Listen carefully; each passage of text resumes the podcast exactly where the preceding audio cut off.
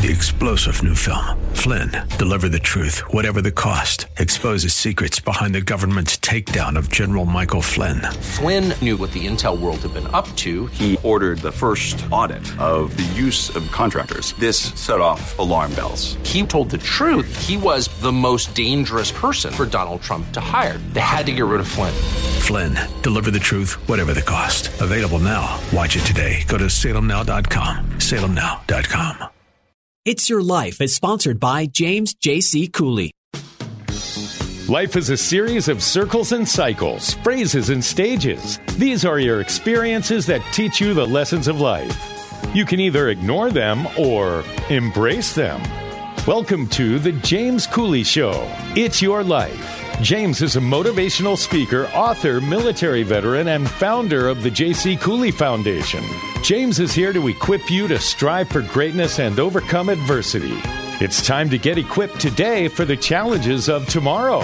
Now, here's the host of It's Your Life, James Cooley. Hello, welcome to It's Your Life. I'm James Cooley, and wow, we got a fantastic show to begin this Tuesday with.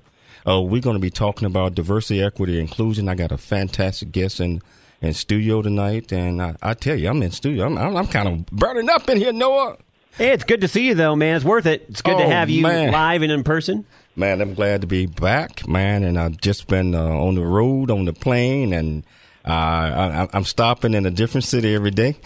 and we shouldn't point out to our esteemed uh, general manager that you're going to be enjoying some uh, some Hawks action at the end of the week. Man, you know, uh, I'm going to be uh, broadcasting from the State Farm Arena. First, I thought you were joking, and then today I'm like, no, he's serious.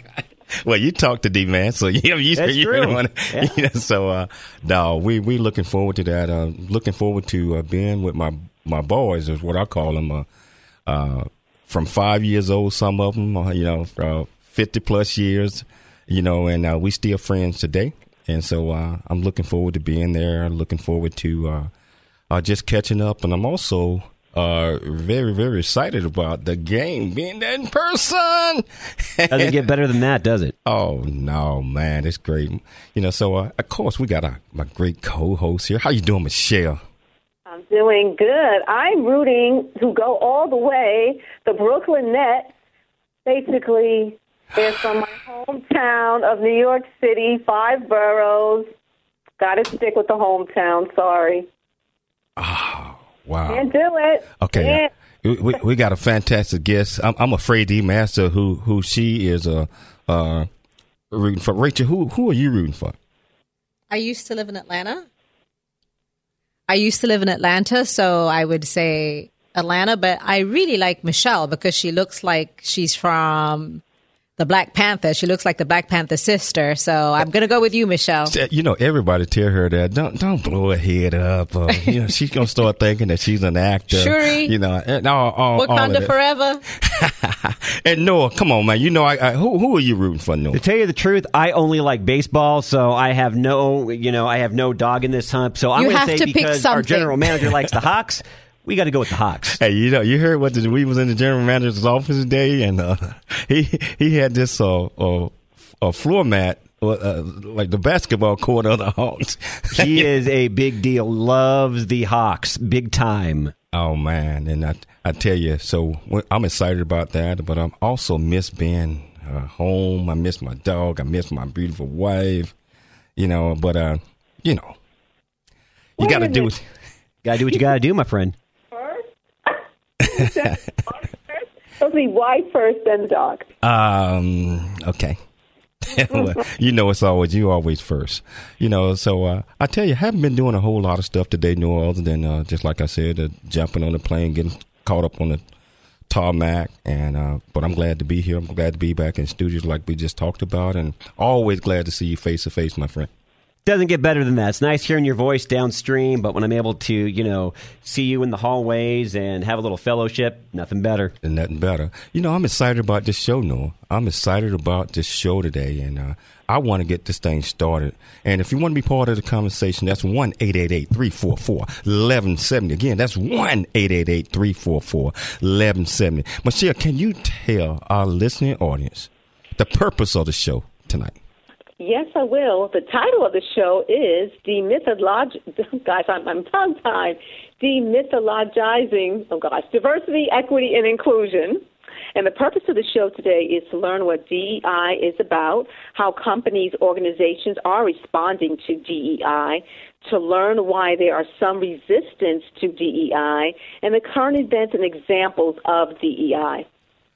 Can you uh, tell them about our great, great guest? And I, think she an- announced that as the methodologizing. Uh, to tell us a little bit more about that. But I'm, I'm just excited uh, uh, to to be talking about this again. So, can you please introduce our great guest to our audience? Yes. Rachel Rudo Munyaradzi is a change management expert, seamlessly engineering transformational changes, working with C suite executives in companies and nonprofits, dedicating more than two decades to helping executives and teams transform their challenges into opportunities for extraordinary growth and performance, primarily focused on companies from chaos to clarity. Rachel believes that change is inevitable and thriving is a choice.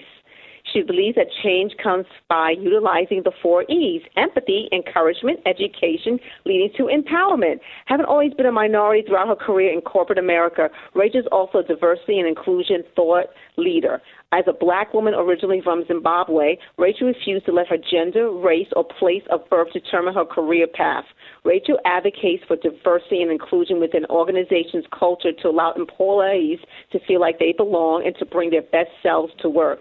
In her Zimbabwe culture, your name, your child, what you want them to become. And her names translate to a comforting, empathizing, and loving woman. Rachel advises and coaches senior executives in private and nonprofit organizations. She believes that investing in people from leadership down will create a thriving business. Her work has given her an appreciation of the extraordinary demands that are made on leaders in today's culture. She works to bring the best leading edge ideas and approaches to her clients to help them make the changes that are most important to them and with the culture of their organizations. Before setting up her own consulting service, Rachel worked in executive management in numerous industries, including healthcare, IT, banking, and finance. When not hiking the hills surrounding her Los Angeles home, Rachel volunteers for various organizations in her community. The James Cooley Show, It's Your Life, proudly presents Miss Rachel Rudo Munyaradzi. Welcome to the show, Rachel. Welcome to the show. And uh, before we even get started, you know, we're going to get along because uh, Michelle mentioned that uh, you had this thing called the four E's. You know, my motto is the four C's. Yes. Tell us about the four C's. Create, collaborate, commit with confidence. And, you know, I tell you, if you live by those things, that create what we call the big C character. Character. So tell me about those four E's. Empathy encouragement leading to empowerment through education. So that is what I think is important to help individuals and companies to be the best versions of themselves. Hey, Noel, I think we done jumped on the right track already. That's the first. I see a lot of parallel commitment and a lot of parallel ideas taking shape. I love this. Absolutely, absolutely. Rachel, uh, I, I, know we, we're going to take a station break in a few minutes, but we can start this uh, can you tell our listening audience a little bit about yourself, your background, and where you grew up? Absolutely. So, um, I was born in Zimbabwe, which is uh, the country that looks like a teapot on top of South Africa, Southern Africa. And I was born into an apartheid like system, uh, born to educated, um, college educated parents um, came to America for college and pretty much never left. So um, I always say that I my young life was in Zimbabwe, but then my adult life has been in America. So I have the the beauty of having experienced life in Africa and in America. Okay, so you you you was educated in America. Which schools uh, did you attend uh, uh, here? I, I, that's the wrench. It ain't on the paper. I um, Ohio. So I went to private Catholic schools in Zimbabwe. Uh-huh. So the strategy we had with my family was for me to come to a small private college because I didn't want to be one of many students. Like OSU, Ohio State University was an option, but we opted for Otterbein College, which was which was a smaller college, which was perfect for me.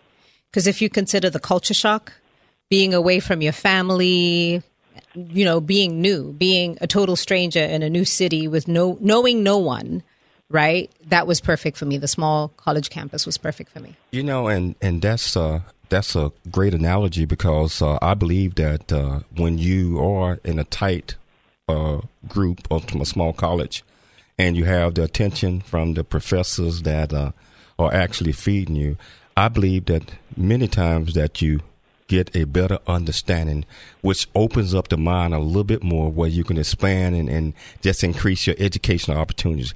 But we're going to take a station break. But we're also going to come back and we're going to delve deep down into diversity, equity, inclusion, and let Rachel tell us what it is. It's your life. I'm James Cooley. There's more stories of greatness to help you overcome adversity coming up on It's Your Life with James Cooley. The J.C. Cooley Foundation is a nonprofit organization that was started in October of 2014. The J.C. Cooley Foundation continues to strive to expand its programs and offerings to the youth, young adults, and citizens of our great communities nationwide and overseas. We hope that you'll be able to take part in one or more of the many exciting events that we're offering this year and experience firsthand the pride we take in supporting our cause. It's our mission to equip the youth of today for the challenges of tomorrow, and we rely heavily on the generosity of individuals and business owners for support. Without the assistance of community minded individuals just like you, we wouldn't be able to serve our youth each year. We ask that you make a commitment to support our annual appeal by making a cash donation. This year's goal is $50,000. Your generosity will assist us in making a difference in the lives of the youth in our community. You can give online at CooleyFoundation.org. Remember that every donation makes a difference regardless of size. The J.C. Cooley Foundation thanks you in advance for your contribution. Country Boy, City Boy, a journey that ain't over yet. The true life coming of age story by James J.C. Cooley. Using humor, wit, and engaging storytelling, James paints a picture about his arrival in a rural deep south town and realization that life would never be the same. Cooley lays out his struggle to adjust from city life to country life and back again, sharing his hard earned lessons to educate, encourage, and enlighten our next generation of leaders and heroes. Get your copy of Country Boy, City Boy, a journey that ain't over yet by James J.C. Cooley available on Amazon and everywhere books are sold. The answer San Diego, streaming now on smart speakers and Odyssey.com. It's time to dream big, think big, and be big. It's time for more It's Your Life. Here's your host, James Cooley. Welcome back to It's Your Life. I'm James Cooley, and we got Rachel Murray Rossi in the house tonight. And if you want to be part of this great conversation, that's 1 888 344 1170. Again, that's 1 888 344 1170. Rachel. Okay, so. Yes. We're talking about this great topic, and mm-hmm. neither Michelle or I can pronounce the first word, but we do know what DEI is. and uh, and uh, can you tell us a little bit uh, about uh, uh, your version of D- DEI? What got you interested in in doing these things, and what pulled you away from corporate America? Uh, just just tell our listeners a little bit about that. Okay, so um, diversity, equity, and inclusion is a vast topic. The conversation includes race, sexual orientation, gender identity, ability, and marginalized identities. And that's not only race. A lot of times when you say diversity, equity, and inclusion, people immediately think race and they shut down. But when we say marginalized identities, that could include people with disabilities, right? Um, in the diversity, equity, and inclusion world, we like to say that diversity is getting a seat at the table, right? Equity is being invited into the room, right? So equity, be, equity, I guess, would be the first thing, right? You get invited into the room. Diversity is you're a different person, you're sitting at the table, and inclusion is sharing your views and actually being heard because um, a lot of times you have representation, but it's more tokenism. You're not there. You're there to meet a quota. So, diversity, equity, and inclusion is about individuals being able to bring their whole selves to work. And when I say whole self, everything about you invisible, visible disabilities, everything where you can be the best version of yourself on the job. So um, that is what diversity, equity, and inclusion. Inclusion means that you're empowered to be the best version of yourself. Got a question though. What what got you involved? Why why, why did you want Oh, to be a part my. of this? Uh, you thought you were gonna get away with that one? No. it was not intentional. It definitely wasn't intentional. So, um, I came to America. I went to school, did what I was told to do by my family, got my education, and started working in corporate America. And um, experienced corporate burnout and didn't quite know what to do with myself. Was trying to find myself. I called it a midlife crisis. You call it whatever you want to call it. Midlife crisis. I don't know what to do with myself. It's not just about the money. And um, I decided to go into consulting. I did um, a certification. Education is key. So I did a certification with a company called the Genesis Group to be a consultant. And and um, after I did that, um, one of my potential clients. This was after George Floyd, the murder of George Floyd. So I had a potential client who had um, come to me for strategic planning, and they specifically, again, I think because I'm black, right? They asked me, "Hey, do you do diversity, equity, and inclusion?" And I was thinking, "No, I don't." and they said, "Yes, we want to. We want to work with you on strategic planning, but we really want for you to do a presentation for us in diversity, equity, and inclusion." And being a person of color, being black, being an immigrant, right? I I know what it's like to be a minority, to be at the table, but to be the only one at the table. So I thought, okay, let me begin to look into it. So that's actually how I got into diversity, equity, and inclusion. And it turns out that everything about diversity, equity, and inclusion, I was telling you about the midlife crisis, the corporate burnout, it checked. It checked with all my personal goals, core values, everything lined up. And I had the lived experience and then I proceeded to get the the certifications and the knowledge so I could become an expert in that field. Wow. Uh, corporate burnout and making a change. I, I really do like that. I can, um, I think a lot of people can definitely identify with that, Rachel. So, how do you help implement change with individuals and within organizations in your role? It goes back to the four E's, right? At the end of the day, it's about establishing a strategic plan that works for that organization. Um, as a consultant, I come in with empathy, encouragement, education, and empower people to be the organization that they want to be through strategic planning. Um, one of the things that I learned from the Genesis group was um, a way to do strategic planning where the consultant does not come in and tell you what to do. It's called vision based uh, strategic planning, where you get the buy in from the organization. So, as a consultant, I come in, I don't tell you what to do. I come in possibly knowing what the solution is, but it's all about sitting with the the stakeholders and getting all the information because Michelle, you might have a different opinion from Noah, and Noah might have a different opi- opinion from from J- JC, right? From James. But we need all your input in in order to be able to build the best strategic plan for your organization, long term plan. So that is how I I work with organizations, strategic planning. Well, we see there's a shift where companies are becoming more socially responsible and vocal about DEI sustainability. In other words, do you think it will last, or is it just a fad and a checkbox item for some companies?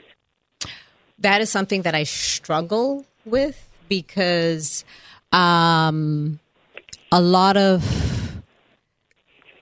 sometimes it seems like the organizations are doing it as a checkbox because there's a lawsuit. Something has happened from the outside that's making them react. But as a consultant, I can't judge if I am retained to do the work. I do the work and believe that the change will happen. Um, a lot of people are resistant to change. But what I always say is that change is inevitable and thriving is a choice. We're living in a time right now where so much has changed. And if you look back and think about May last year, May 2020, this company that I told you about, they approached me, I think, in June of last year after the murder of George Floyd, right? So much change has happened within companies. We were hit with the pandemic, right? So we were all already dealing with the pandemic. I remember picking my son up from school and saying, We're going home for two weeks. Well, two weeks ended up being 15 months no one was mentally, emotionally, or spiritually prepared for that. So organizations, companies had to shift, individuals had to shift, new policies had to come into place. And then while people are dealing with the changes of children being at home, working at home, figuring how to out, figuring out how to do things remotely, the murder of George Floyd happened, and it just it caused shockwaves throughout the whole world and organizations again had to react. There were there were a lot of um, mental health issues going on at the time. A lot of public statements came out at the time. So um, I want to say that it's a fad. Going back to your to your question, I want to say it's a fad. Some people want to tell themselves that it's a fad, but it's not a fad.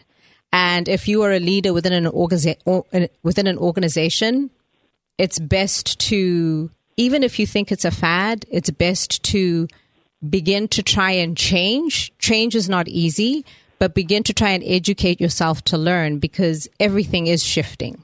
The world we're living in is shifting and changing all the time. Rachel, producer Noah here, and there's obviously change being kind of the key element in this entire discussion for this hour. What would you say is the greatest challenge to change? And then, second part to that question, I know we're running up against a break, but how do you strategize to make sure that you can take a company or an individual and get them to see why it's beneficial to change in a certain direction?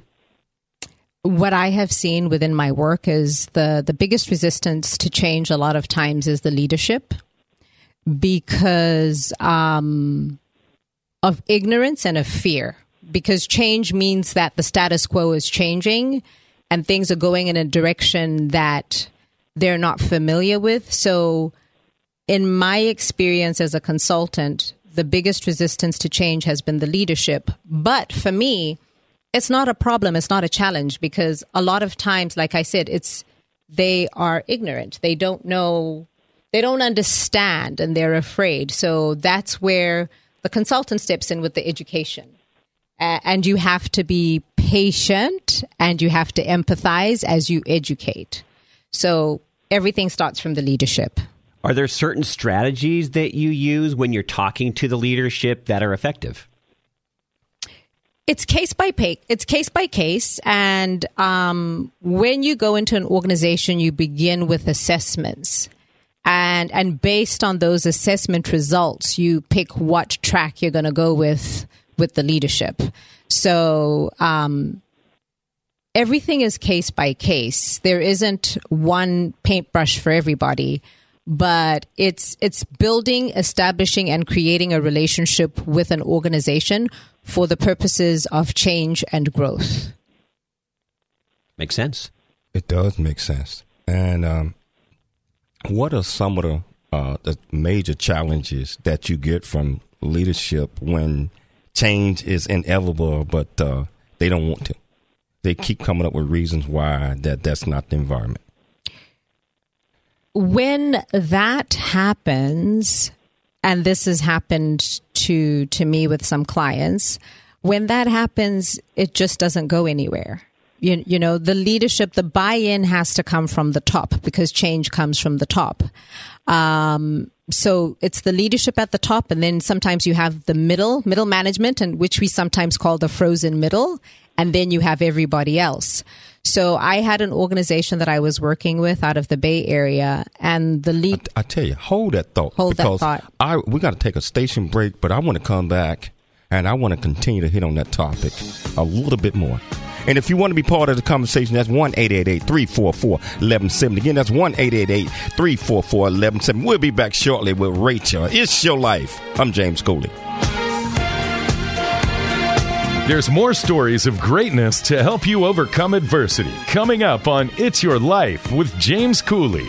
The J.C. Cooley Foundation continues to strive to expand its programs and offerings to the youth, young adults, and citizens of our great communities nationwide and overseas. It's our mission to equip the youth of today for the challenges of tomorrow. We ask that you make a commitment to support our annual appeal by making a cash donation. Your generosity will assist us in making a difference in the lives of the youth in our community. You can give online at CooleyFoundation.org. The J.C. Cooley Foundation thanks you in advance for your contribution. Country Boy, City Boy, a journey that ain't over yet. The true life coming of age story by James J.C. Cooley. Using humor, wit, and engaging storytelling, James paints a picture about his arrival in a rural deep south town and realization that life would never be the same. Cooley lays out his struggle to adjust from city life to country life and back again, sharing his hard earned lessons to educate, encourage, and enlighten our next generation of leaders and heroes. Get your copy of Country Boy, City Boy, a journey that ain't over yet by James J.C. Cooley available on Amazon and everywhere books are sold. It's time to dream big, think big, and be big. It's time for more It's Your Life. Here's your host, James Cooley. Welcome back to It's Life. I'm James Cooley. And wow, we, we got Rachel in here, and she is giving our listening audience an understanding, a lesson on diversity, equity, and inclusion. And I tell you, hey, Noah, the way she is explaining this, it's she makes makes it, easy to easy. understand and really breaks it down on how we can all I th- think understand this stuff a little bit deeper. Any companies out there, if you're listening to this, you might want to hire this young lady to come in and, and help make your company even better and get the environment right. And if you want to be part of this conversation, listening audience, that's 1 344 1170. Again, that's 1 344 1170. Rachel, prior to going to the break, uh, we was asking about resistance uh, uh, from the top because uh, most organizations, first of all, they don't want to spend the money. Secondly, they think that their organization is perfect, even though uh, it could be split all apart in about ten different ways because everybody's not included. So you was uh, eloquently explaining that. Can you continue? Right. Um, what I was saying is a lot of organizations, it's a checkbox item. So um, the EEOC, for example, they want to make sure that they're in compliance with the EEOC, and it's just a checkbox checkbox checkbox item, but it's not it's not a transformational change within the organization. But you asked me for an example of resistance. Mm-hmm. And I, I brought a response that I got from an executive that I wanted to read to you so you can hear some of the resistance. And, and one of the misconceptions that a lot of um, executives, leadership have is that they feel that diversity, equity, and inclusion is all about race, right? It's all about affirmative action, which it's not. Um, so I'm going to read to you the response that um, my organization got from someone in leadership, right? So the question was to what extent will diversity, equity, and inclusion serve or conflict with the organization's current identity, including the priority, uh, including the priority of its values. The the executive response. This was his response. DEI creates a potential conflict with our organization's ethics. As a professional, I will not allow DEI to compromise the integrity of my teams or dictate outcomes that are not based on upholding organizational ethics. Then he goes on to say, if an unqualified employee is placed on my team in the name of DEI, I cannot allow that participant to compromise the project. There's always an opportunity for an unqualified participant to learn through involvement in a team project. However, for an outside authority to declare a participant to be qualified when they're not violates our organizational ethics. So this organization's this leader sees diversity, equity, and inclusion as being forced onto him by the government. And this organization had federal contracts, so they had to do the training that is required by the federal government to have diverse people working with them, right? Um, and he said, um, I will not validate work that has been compromised, as this example outlines. So basically, he's saying, hiring diversity, which to me, diversity is not just color. Diversity is male, female, abilities, veterans. It's, it's everything, right? People who can see, people who can't see. So, but in his head, it was color. So in, in his head, it was DEI means that I have to hire a black person and black people are not qualified. That's basically what he was saying. So this is some of the resistance that I come across with executives in the workforce, which is actually very sad because there's so much more to diversity, equity, and inclusion. You know, I know Michelle is going to ask a question, but I got to follow up on that one, and uh, because uh, I worked in the government for uh, close to forty years, right? And um, I don't believe that that guy, if he had a government contract, uh, the government figured that out, and his company is not very successful right now. you know, right? That's just how the government works, I mean, right? You know, so uh, unfortunately, I think with that organization, they do take on the people, but they've prejudged them, and those people are not able to be the the the the best versions of themselves at work. And there's probably high turnover rate. There's probably a lot of other problems that are experienced within that organization because of that mindset yeah, and that mindset, uh, uh, as you know, we talked about this, is uh, um, in, in, the military and in, in the government. Uh, I experienced uh, a lot of that uh, just because people do not see diversity as all of these other things that you just mentioned. It's more than just color. Right. Yeah, so, yeah, I'm sorry, Michelle. I know you had a question. no, I want to follow up on that, um, Rachel, with a question. So, as James was saying, um, and commented on and what you said, people, some some organizations and leadership may not even want to understand what DEI is all about because they want to keep things as is. Some people do not like change you know, whatever it is. So you can never shut down something unless you open your mind to find out what it is and how it betters your company. Right. So with that being said, knowing how maybe some leadership feels about DEI in their mind, what is the greatest challenge to change their minds and for them to really see what DEI is really all about? Initially I thought that it was a huge challenge, but I've pivoted, right? And my pivot is I just don't talk about race. So instead of trying to argue with you about what DEI is not, right, I tell you what DEI is.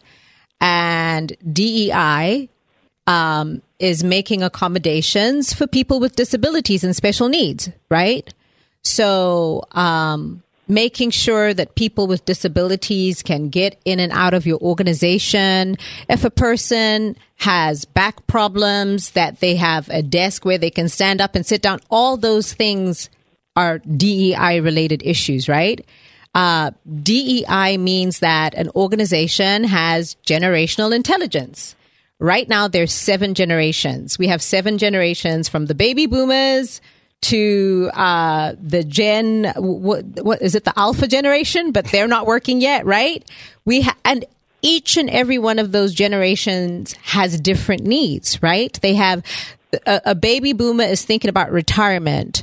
Um, Gen Z and millennials are thinking about the environment. They will not stay. Someone like me, I would stay with an organization. I'm older. I'd stay with an organization out of loyalty. The younger generations don't do that. So diversity, equity, and inclusion makes sure that we understand the needs of the older people and the younger people, right? Um, DEI means that you make special accommodations for veterans. You're a veteran. There's certain things that I didn't know um, for example, USERRA, right? The USERRA Act, which is the Uniformed Service Employment Reemployment Act, where if a veteran has to, if someone within the military has to go to work, you have to keep their job, things like that. So it's making special accommodations for veterans. Um, DEI means that you have to hire people from different religions and you have to make special accommodations. I work for an organization that was Orthodox Jewish. I did not understand when my assistant told me that she had to leave at Friday at a certain time. To me, you're my assistant. If I'm here until seven on fr- Friday, you're here until seven on Friday. but she had religious obligations where she had to leave and the times changed depending on season, right? Winter, summer. So you have to make those accommodations. That person has to be able to bring the best version of themselves. Different religions, um, being supportive of the LGBTQ community, LGBTQ plus community.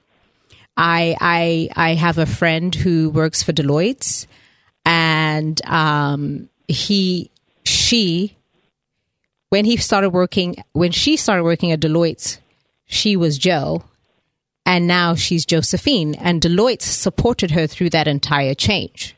It is not for me or for anyone else to to judge. She is able to show up every single day at Deloitte and be the best version of herself. And five years ago, people knew her as Joe, and now they know her as Josephine, and nothing has changed. She still has her job. She's still being the best version of herself. That's diversity, equity, and inclusion. Um, being mindful of the Equal Pay Act. I always talk about things that involve me last. I'm a woman, I'm black, so I try and not talk about race and being a woman, but hey, women don't get paid the same amount of money that men do in the same jobs. So diversity, equity, and inclusion is making sure there's equity. If you and I and Noah are working the same job, but you're all getting more money than me, that's not okay. So diversity, equity, and inclusion make sure that, you know, we take care of things like that, making sure there's no harassment on the job, um, making sure we accommodate mothers when they have babies, they can have maternity leave, making sure we accommodate fathers when they have babies, paternity leave. Before we always used to just think it was women who want to take time off, right? When they have children, but fathers do too. So diversity, equity, and inclusion is not just about race. So that is one of the things. That's how I deal with the resistance. I don't want to talk about what it is that you're resistant to. I want to show you that there's so much more to diversity, equity, and inclusion. All of that really makes sense, Rachel. And on all of that, what other isms that maybe we don't even know exist? Maybe some of us have not heard of them. So, what other isms do you find that actually exist in the workforce? The isms that re, um, exist in the workforce. We have ableism, which um, talks about your physical and mental ability. We have sexism, gender, right? Michelle, you and I are female. I told you about my friend Joe, who became Josephine.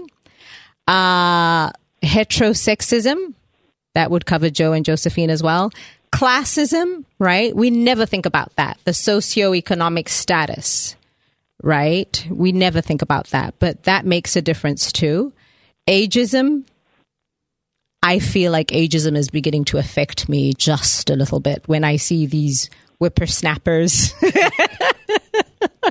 when I see the millennials and the, younger generation, I feel like, oh my goodness, I'm getting older. Um, so those are some of the isms, not just racism, right? Yeah, and some of those that you just mentioned didn't even come to my mind. So it's good to say, hey, you know what? That does that does exist. That is out there. We need to be mindful of those things. Totally.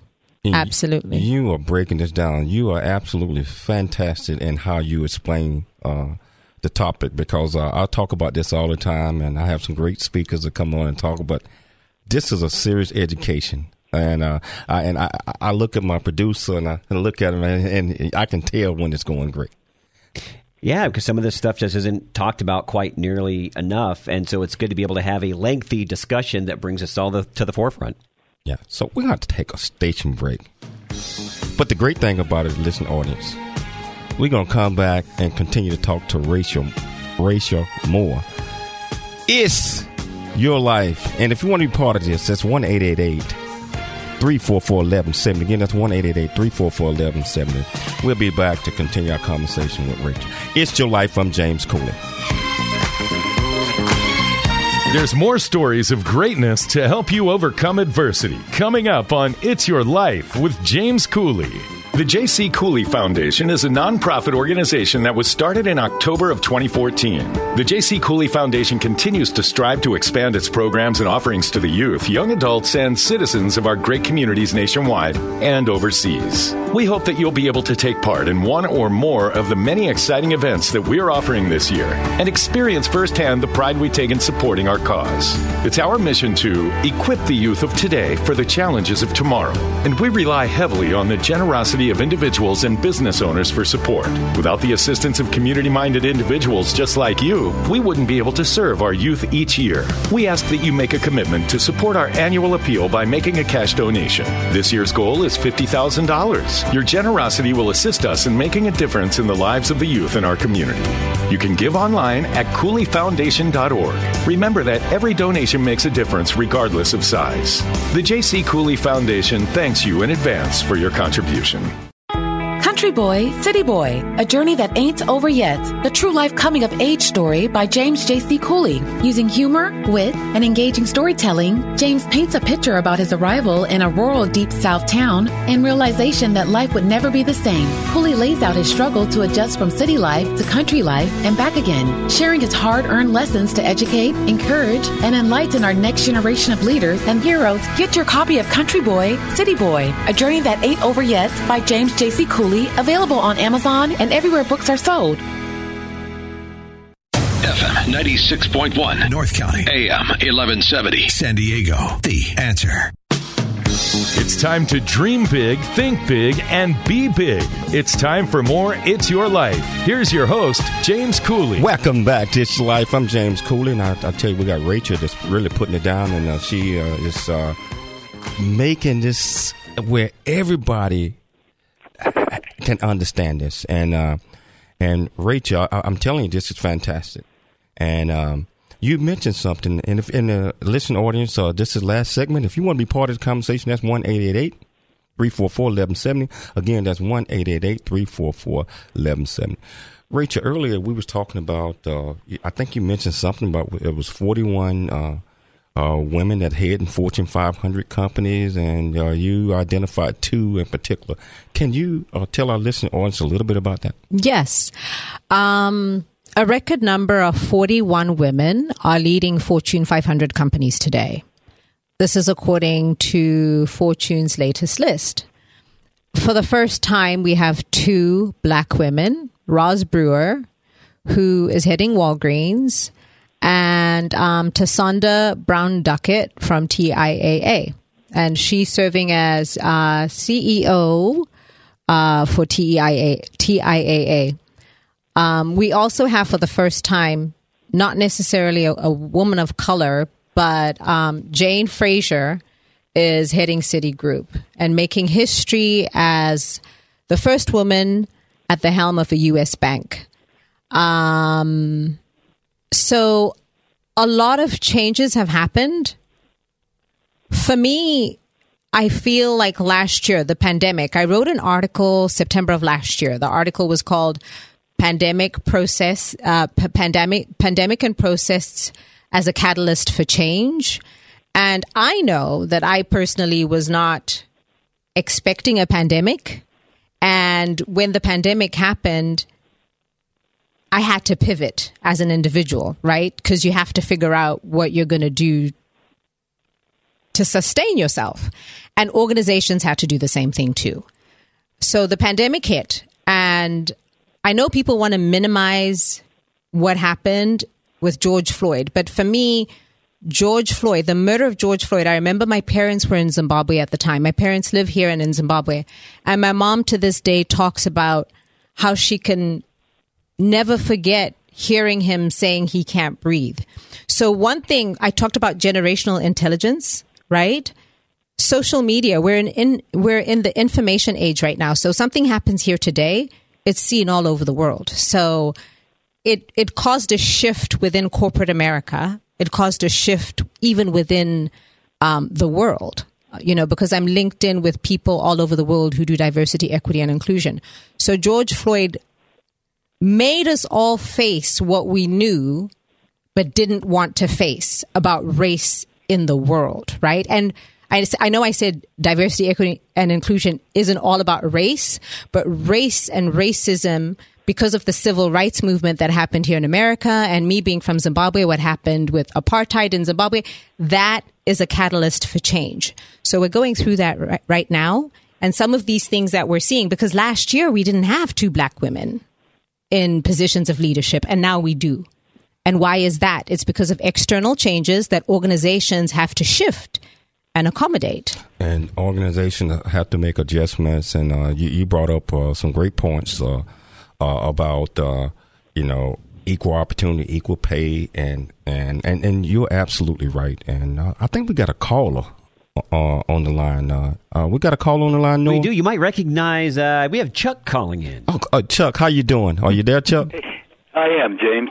James, you, Michelle, and Noah have just been killing it each night. Um, it's a pleasure to be calling in because um, I've been listening to you and Rachel and all of you guys with the discussion. I wonder, Rachel, if you could take it a little on a different set. We know what's happening in corporate America. We know we have to uh, DEI and the changes people have to make. It's just right out there, and people are talking about it.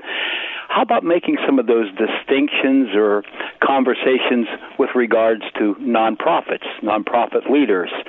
Because you would think that nonprofits and nonprofit leaders tend to have uh, more diversity, equity, and inclusion within their organization, and yet um, from you and from your experience and from the work that you're doing, how working with nonprofit leaders, what are some of the changes you see that they have to make during this time to encompass, to um, expand upon this topic, and yet continue to be a catalyst for change? For the nonprofits, I would have to say that um, they definitely have to pivot when it comes to technology um, and being able to reach a different generation in a different way. So I've seen nonprofits shifting and doing things more on social media to get money. Um, because the baby boomers who used to send checks in every single month, they're getting older and some of them are dying. So you need to tap into the younger generation. So nonprofits have to pivot, in my opinion, technology wise. And um, goes back again to diversity, equity, and inclusion, where you have to include different people from different ages, different races to come to the table to be able to brainstorm. So I, I hope I, I answered your question. Yeah, that's great. That's great. I appreciate it, and I'm going to continue to listen off the air. You guys are all doing a great job. Thanks, Rachel. Thank you, Chuck. Thank you, Chuck. Um, Rachel, um, you um, you know, training, giving your opinion, and strategizing organizations regarding DEI. What have you learned about yourself regarding DEI and you helping these organizations um, with this concept? Michelle, I learned that for me, again, George Floyd was pivotal because I have a son. So it's that realization that, you know, you may have a son and he's black, he's in America, he could end up in the same position as George Floyd. My realization was that I was an ostrich, right? I saw everything that was happening around me, but because I already had a seat at the table, I was that token black woman at the table. I kind of turned a blind eye, not turned a blind eye, but I, I wasn't as active as I am now. So that is the major change that I would say I have gone through where I'm now vocal about the things that are in my heart. Before it was just in my heart, but now, hey, I'm on the radio talking about it. I think that's important, Rachel. A lot of us over the years have been, you know, everything's kind of like more fast paced now, and with the information age, the tech, you know, the technology making everything coming at us so fast, uh, it it makes it a lot easier to speak up, and I think that that's something that we should definitely all do. What are the most common myths, though, regarding DEI? Because there's probably a lot of misconceptions out there. I imagine. For me, what I've observed again is that the most common myth is that it's all about race. It's all about affirmative action, and it's not. And I, I want to bring up Naomi Osaka, with what she's going through right now, that is diversity, equity, and inclusion. She has made a statement where she says, I cannot bring my best, my best self to the tennis court after all the reporters have bombarded me and put me off whack. I don't want to do this. And she got fined and she dropped out, right? That is her speaking up for herself, for her mental health. And that is something that needs to be looked at within the tennis world. So, um, there, that's one of the myths I think I want to address. I think that's a big one. Mm-hmm. Wow, you know, uh, I'm just amazed, and uh, I'm learning so much. And I thought I knew a lot about this topic, but I, hey, no, I, I found out that I, I don't know. Uh, I don't know. I don't know anything about it. I'm, I'm learning. I'm, I'm just. She's I'm- definitely brought, like I was saying earlier, a lot more depth, I believe, to this conversation. and she has. And you know, I gotta, I gotta ask this question. If I don't do that, my my producer's gonna say, "JC, you didn't throw, you didn't give her a question to throw her off." Okay, so Mhm. you're doing a lot of great things out there in the community, nonprofit, corporate world, and that you you said that uh, you was kind of turning a blind eye uh, a while back. What will, what would Rachel today, Rachel, if she had an opportunity to talk to Rachel 20, 25 years ago, what what advice would you give her? I would tell Rachel to let her light shine and not not hide her light under a bush. I'm a Sunday school teacher, so I teach the kids this little light of mine. I'm going to let it shine. Won't hide it under a bush. And I've been hiding my light under a bush for a long time. So that's what I would tell Rachel. Be your authentic self always.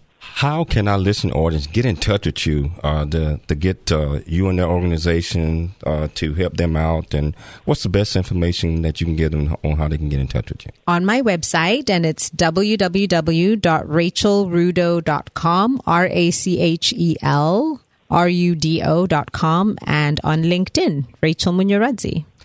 You know, I'm telling you again. I'm telling you now that uh, we got to have you back on this show, right, Uh, Noah? You know, we, One hour was definitely not enough. We got to we got to get her back, man. We put in the same situation as Jordan. You know, so Jordan. We started out with one, and now we're on segment four. She, I think she's in that in that group. Noah, It's got to be at least several conversations. So, was this part one? This is part This is part one, Okay. officially. Hey, you know, I listen to audience. I'm, I, you know, I, I, I hope you got as much out of this as I, I did. Rachel, I want to thank you. Thank you so much for taking the time. Thank you for having to come- me. But you're coming back, right? I'm coming. Hey, part one. I, I like to thank my great uh, co-host uh, Michelle Cooley. How you doing back in Dallas? I see you in about five or six days. I like to thank my fantastic uh, producer Noah. Most important, I like to thank our listening audience for taking time uh, to uh, listen to us every night. And we're always looking for sponsors so we can continue to bring this great message to you. And we'll be back tomorrow, same time, same place. I will be in studio, Noah. It's your life. I'm James Cooley.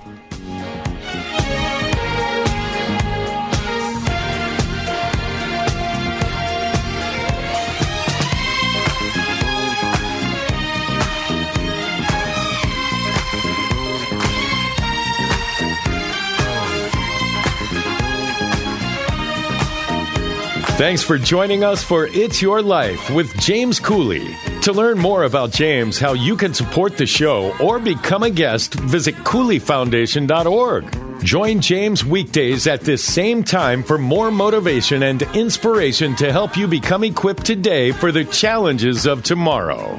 This has been The James Cooley Show. It's your life, where you learn how to dream big, think big, and be big at everything that you do. It's Your Life is sponsored by James J.C. Cooley. Three star general Michael J. Flynn, head of the Pentagon Intelligence Agency, knew all the government's dirty secrets. He was one of the most respected generals in the military. Flynn knew what the intel world had been up to. He understood its funding. He ordered the first audit of the use of contractors. This set off alarm bells. The explosive new documentary, Flynn, Deliver the Truth, Whatever the Cost, and covers the facts behind this scandal. Flynn told the truth. He was the most dangerous person for Donald Trump to hire. I find out the worst enemy that I'm going to face in my life is right here in America. They took my assessment and they wanted me to change it. And I was like, I'm not changing it. They had to get rid of Flynn. With in depth interviews, archival footage, and never before seen personal records of the man behind the headlines. I just felt like I was drowning. Flynn, deliver the truth, whatever the cost. Available now. Watch it today. Go to salemnow.com. Salemnow.com.